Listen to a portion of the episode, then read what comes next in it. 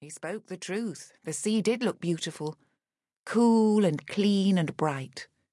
She made another swipe at his hand and missed again. The book's exciting, she protested. The heroine has just been shot, and I can't bear.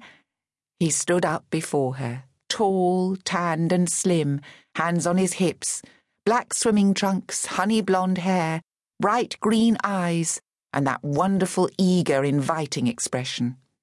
It was too much. She abandoned the idea of reading, for the next hour at least. Matthew was right. It was time to frolic.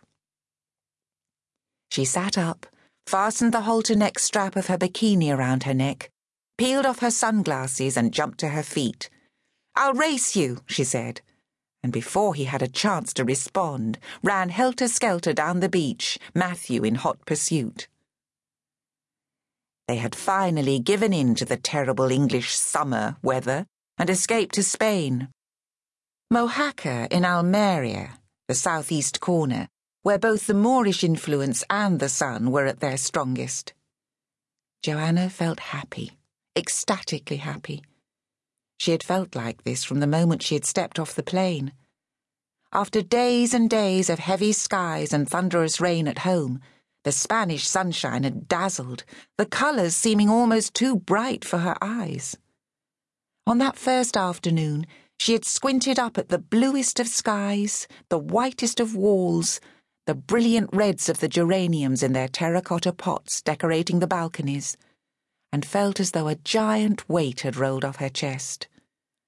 All towns in England can seem dreary at times, under leaden skies, but the incessant rain in the Staffordshire town of Leek, the malicious floods that had drowned parts of the country, and the persistently cold temperatures had seemed to leak her happiness away making her disgruntled and irritable. Something her colleagues, particularly Korpanski, had both noticed and commented on. She'd felt a certain dissatisfaction with her life, feeling she was simply treading water as the years slipped by without really going anywhere. So when Matthew had suggested they take a break, she had gladly agreed. They'd spent a fruitful hour on the internet hiring a small apartment near the town of Mojácar and a jeep for the duration.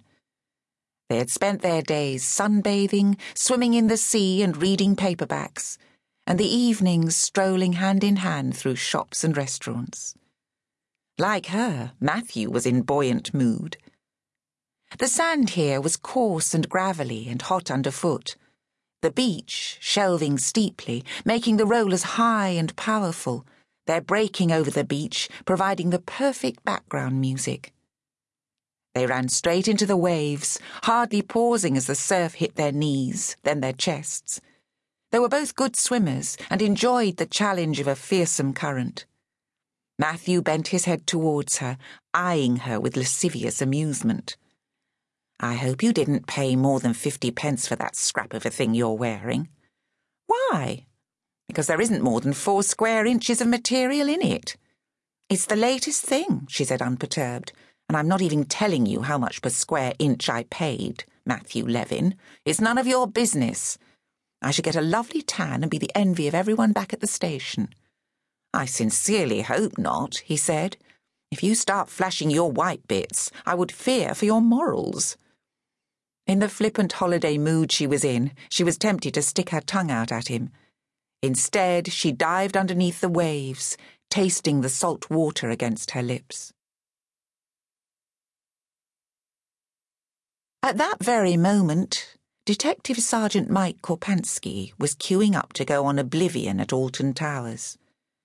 And as he watched a car of previous passengers scream white faced and disappear into the black hole, he wasn't absolutely sure that this was where he wanted to be. But Ricky was tugging at his arm, coaxing him and pleading, without realizing that his father, for all his toughness, was not relishing testing his response to G forces. The trip to Alton Towers was an annual treat that he and Fran promised their children. Normally they enjoyed it, but this summer, queuing in the cold and rain, it didn't seem much like a treat to him. For two pins he would have vanished into